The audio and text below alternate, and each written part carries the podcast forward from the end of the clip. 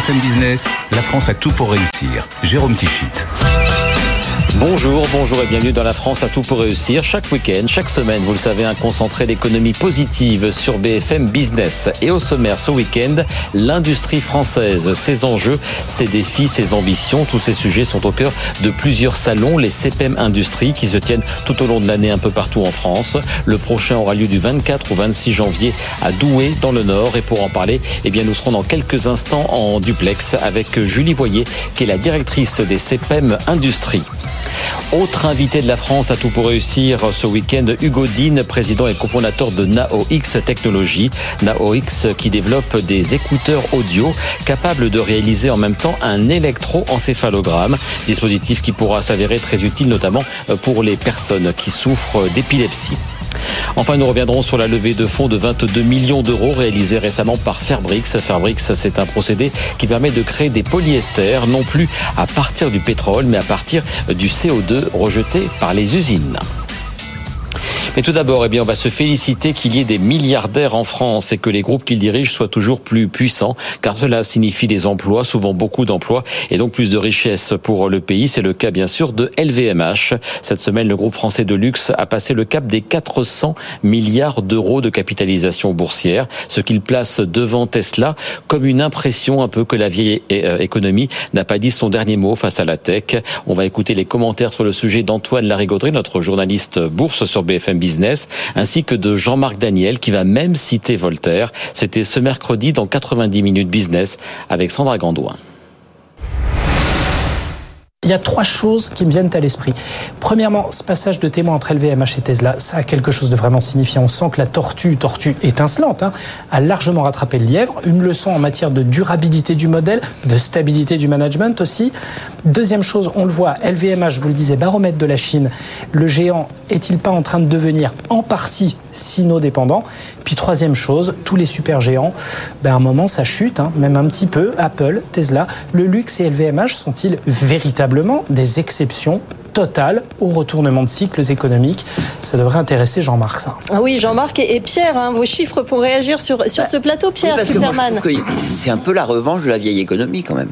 Jean-Marc oui, c'est la revanche de la vieille économie et c'est la revanche d'une économie qui est quasiment centrée en monopole sur quelques produits et quelques euh, quelques pays. Vous savez, euh, il y avait une expression assez célèbre d'un des responsables du patronat italien qui, quand on disait l'Italie va mal et tout ça, il disait Corso Magenta. Et donc Corso Magenta, c'est quoi? C'est euh, la rue à Milan où se fait euh, le luxe mondial avec euh, la rue Saint-Honoré à Paris où est installé Hermès et où sont installés effectivement les grands du luxe français. Donc je crois qu'il y a quand même une spécificité qui est une spécificité que soulignait déjà Voltaire. Il y a un poème célèbre de Voltaire qui commence par le, le superfétatoire, chose si nécessaire.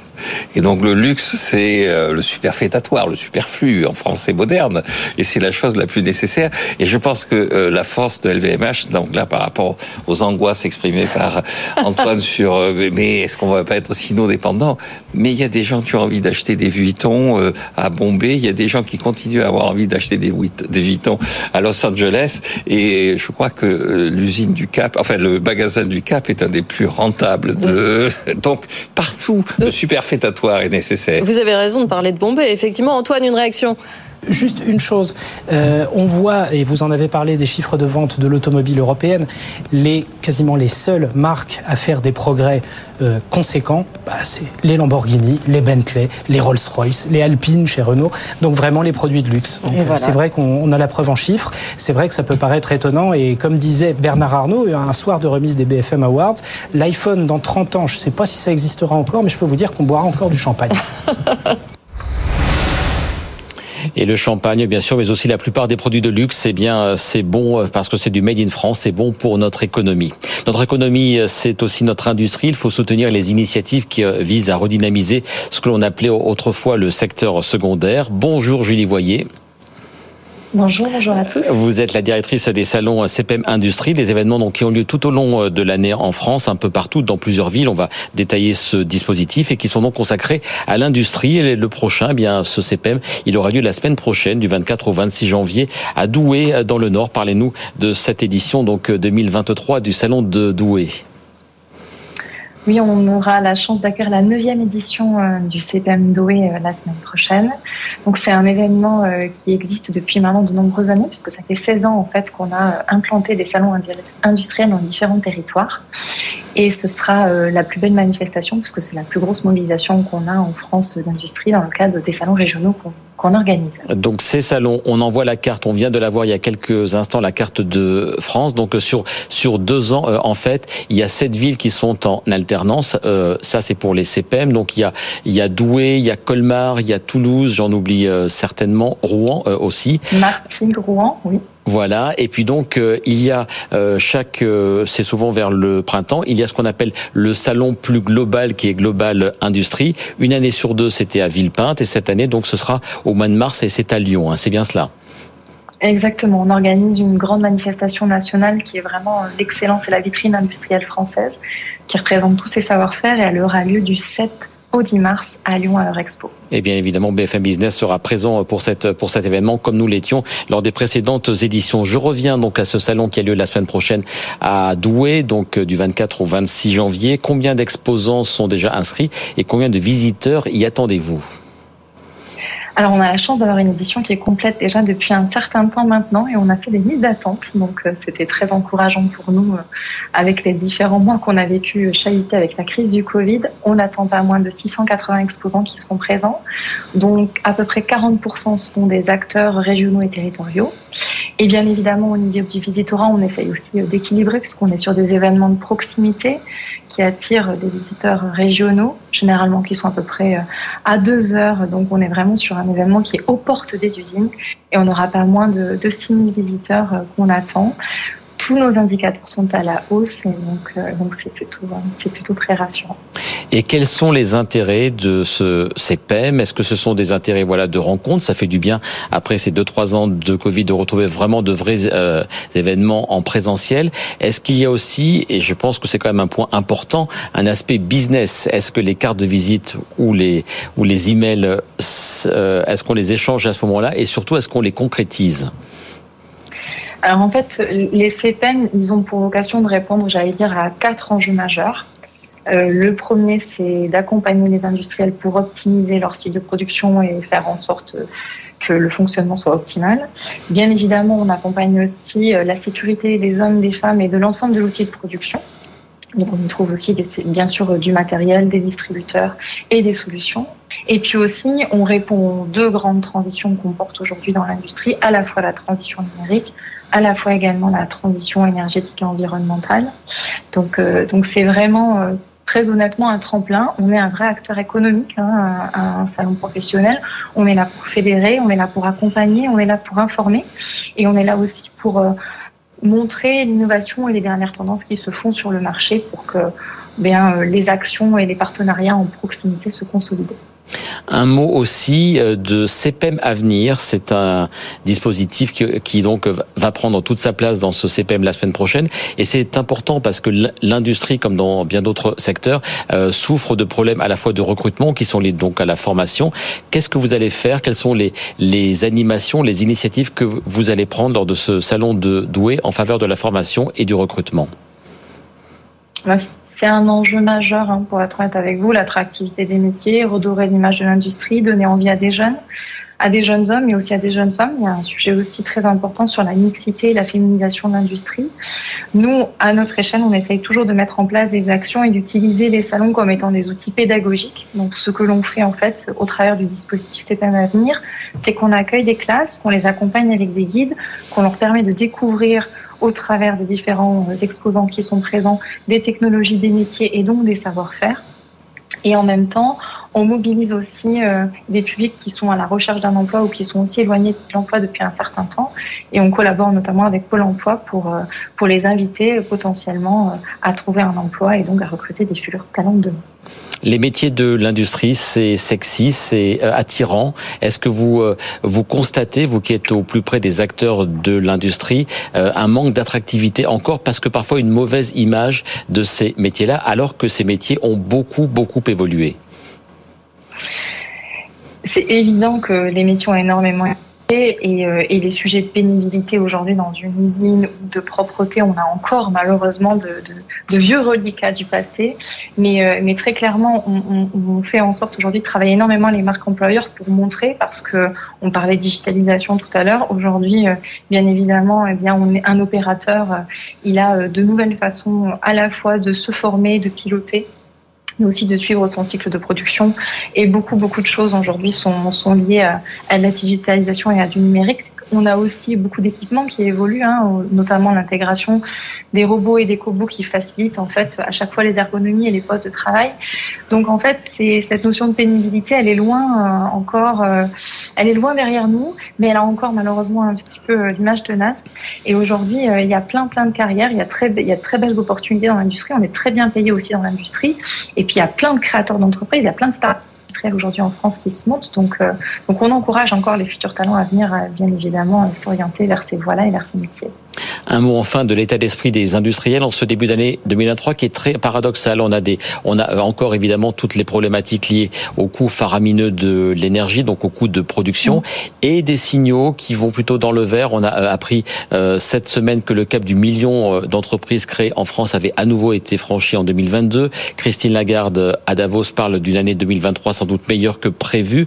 Vous qui encore une fois êtes en train de monter ce salon de Douai, donc vous échangez beaucoup avec les industriels.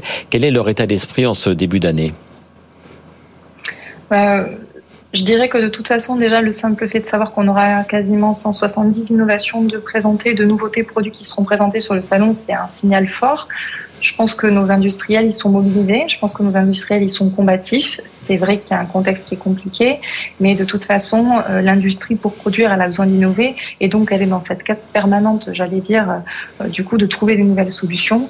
Donc, je pense que malgré tout ce qu'on peut connaître aujourd'hui, les signaux sont plutôt ouverts et les indicateurs par rapport à l'événement qu'on organise sont également très positifs. Donc, euh, donc je, je dirais que la confiance est, est, au rendez-vous. Et c'est cette euh, confiance que l'on que l'on essaiera de voir euh, encore une fois au plus près des acteurs puisque l'émission La France a tout pour réussir euh, sera délocalisée la semaine prochaine. Donc à vos côtés Julie Voyer directrice des CPM Industrie. Nous serons à vos côtés pour une émission spéciale à Douai donc pour ce CPM merci d'avoir été en tout cas en teasing de cet événement et voilà quelqu'un qui peut, euh, qui va sans doute intéresser bon nombre d'industriels. C'est Benoît Illier, sa société euh, Fairbrix, qu'il a cofondé il y a bientôt quatre ans avec son associé qu'il avait rencontré à Station F. Leur idée, créer pour l'industrie textile des polyesters à partir non pas du pétrole, mais à partir du CO2 émis par les industries. Alors c'est passionnant, c'est très prometteur. Écoutez Benoît Illy, il était l'invité cette semaine de Sandra Gandouin à l'occasion d'une levée de fonds de 22 millions d'euros. Aujourd'hui, le, polyester, comme vous l'avez dit, est fabriqué à partir de matériaux pétroliers et ça émet beaucoup de CO2. Nous, on renverse le problème en solution.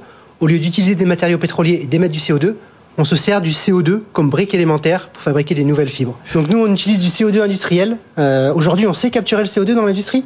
Le problème, c'est que c'est pas économiquement viable parce qu'on ne sait pas quoi en faire.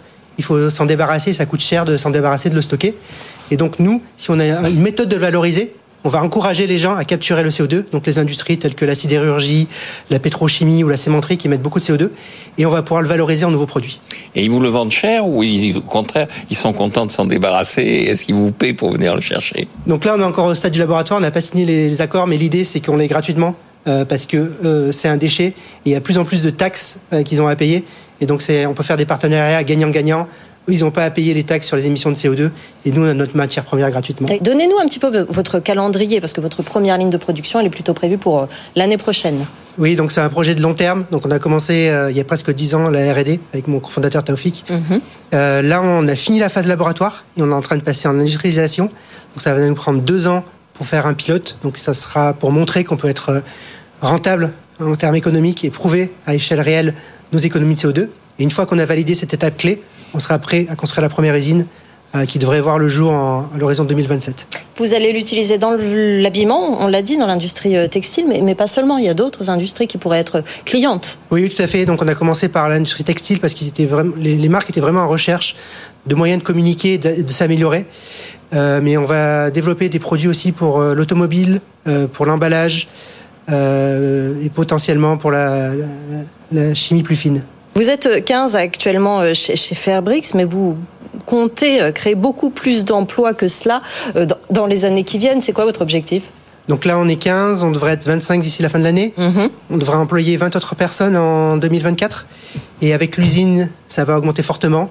Euh, si on arrive à, pénétrer le marché et à devenir la solution pour fabriquer du polyester, on pourrait rapporter 3000, euros, 3000 emplois en Europe euh, d'ici euh, une dizaine d'années.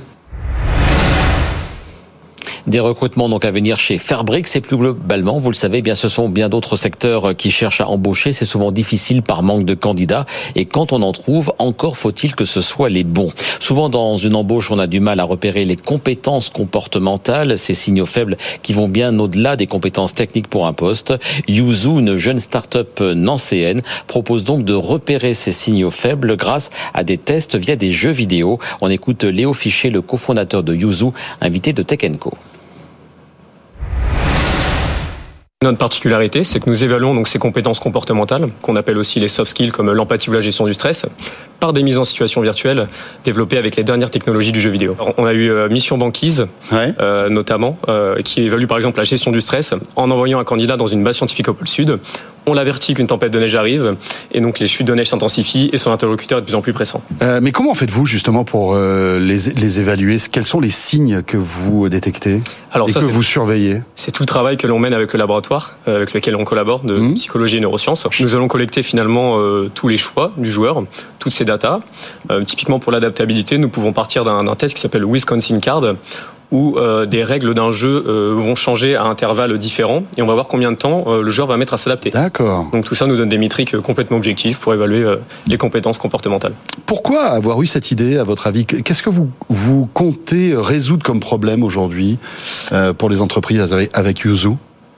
Alors, plusieurs problèmes. Euh, le premier, celui d'expérience candidat, évidemment. Euh, Aujourd'hui, euh, les compétences comportementales sont encore très largement évaluées euh, par des QCM ou des questionnaires en ligne ou des mmh. mini-jeux de logique. Euh, Mais ça suffit pas, à votre avis? Généralement, qui durent une à deux heures. C'est à la fois désagréable pour le candidat et ça va impliquer ce qu'on appelle un biais de désirabilité sociale. C'est-à-dire que le candidat va modifier ses réponses pour plaire au recruteur. L'avantage de l'immersion, à l'opposé, c'est que l'expérience candidat est agréable et les réponses plus naturelles et, et plus proches de la réalité. Oui, il peut pas tricher. Enfin, il peut pas tricher disons que là, c'est son instinct qui va Exactement. réagir en premier. Exactement. Euh, et après, qu'est-ce que vous donnez donc aux entreprises? Vous, vous, donnez un bilan en fait de de, du, de, de, de, de la personne, du candidat qui a joué à ce jeu? Comment ça. se passe? Quelles sont les métriques que vous donnez à l'entreprise? Donc à l'entreprise, euh, nous fournissons effectivement un bilan de compétences, donc euh, de manière assez classique, même si nous, nous modernisons ce rendu, et aux, candidats également. Nous assurons qu'ils bénéficient également de justement de ce bilan de compétences puisqu'ils ont investi du temps dans, dans une évaluation, mhm. ce qui est la moindre des choses. Et j'ajoute que Yuzu, qui était euh, d'ailleurs au CES de Las Vegas il y a quelques jours, envisage un lancement commercial de son offre. Ce sera euh, au mois de mars, donc d'ici quelques semaines seulement. On va rester dans le domaine de la French Tech qui a tout pour réussir avec NaoX Technologies. Bonjour Hugo Dean.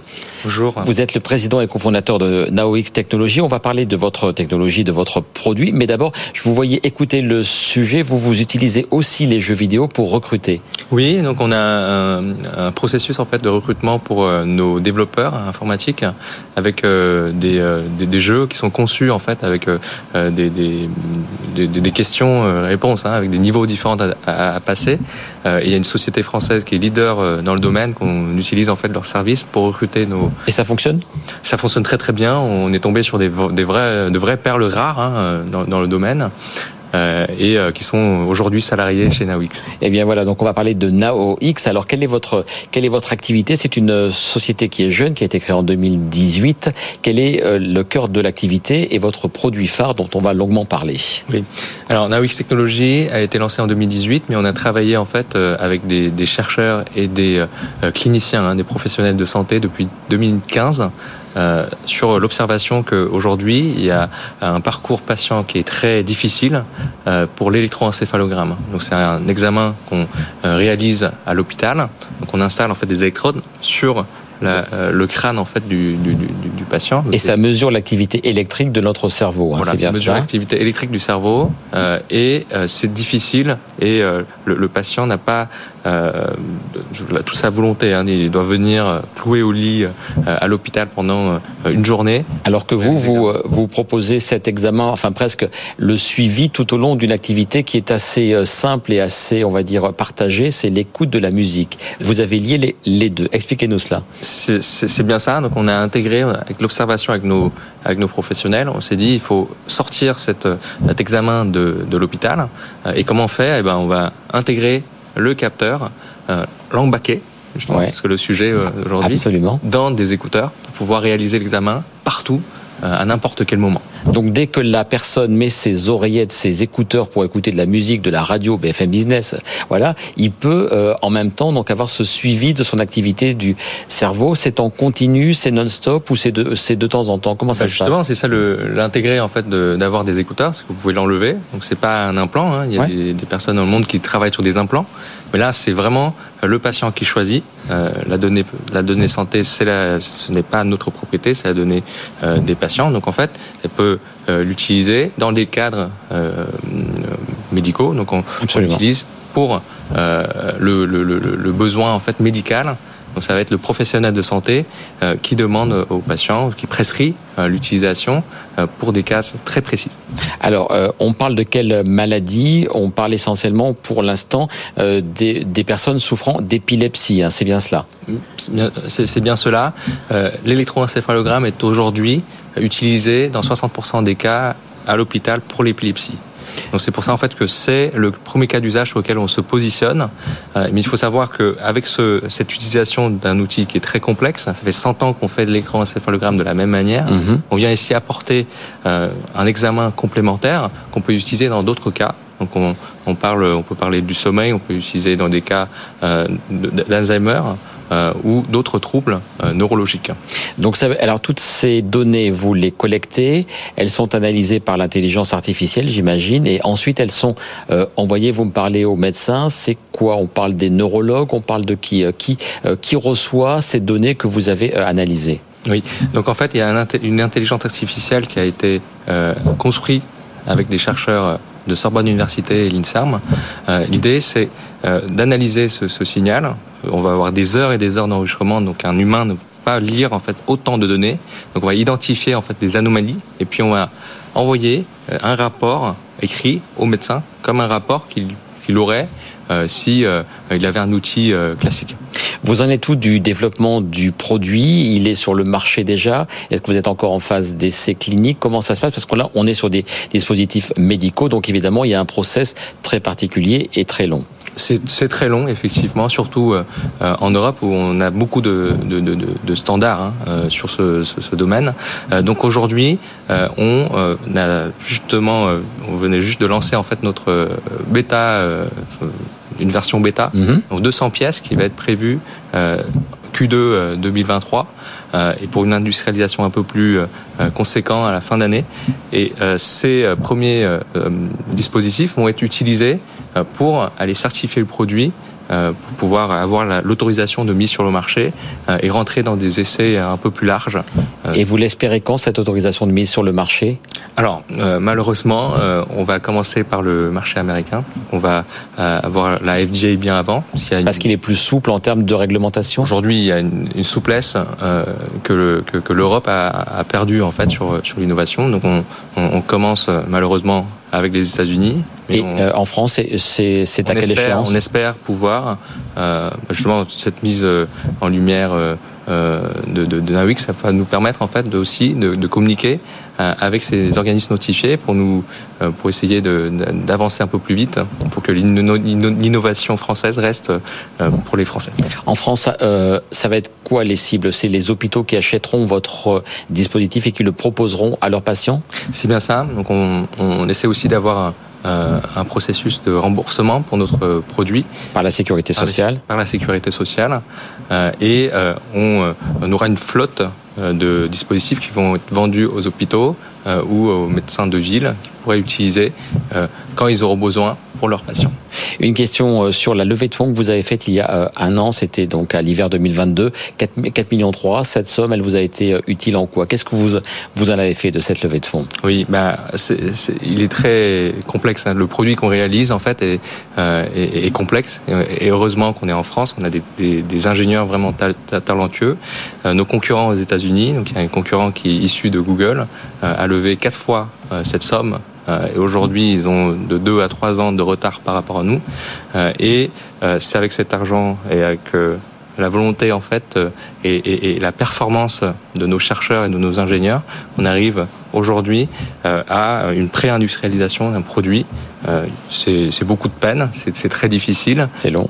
c'est long. On a tous les jours des problèmes, mais on, avance et on, on fixe notre cap pour Q2 2020. Un tout dernier mot, il nous reste 20 secondes vraiment. Vous avez reçu cette semaine un trophée de l'embarqué dans la catégorie santé et aide aux personnes. Ce genre de prix pour une start-up comme la vôtre, c'est important cette reconnaissance des pairs? C'est ultra important. nous, on est une start-up deep tech, donc on est beaucoup de chercheurs, beaucoup d'ingénieurs. Donc on privilège en fait le, euh, les dépenses euh, sur euh, la R&D et moins dans la com Merci pour votre invitation et ce genre de, euh, de, trophée et euh, cette mise en lumière nous permet en fait de communiquer. Absolument. Merci beaucoup. Donc longue vie évidemment donc à NaoX Technologies. Merci beaucoup Hugo Dean d'avoir été l'invité de la France à tout pour réussir. Émission disponible en podcast, en replay bien sûr sur tous les supports digitaux qui diffusent BFM Business. La semaine prochaine donc émission spéciale depuis Douai dans le Nord pour le CPM Industrie. Nous serons en compagnie de Julie Voyer qui était notre invitée il y a quelques instants. Nous serons donc dans le Nord pour cette émission spéciale. Rendez-vous dans quelques jours donc sur BFM Business. Bon et belle semaine. BFM Business, la France a tout pour réussir.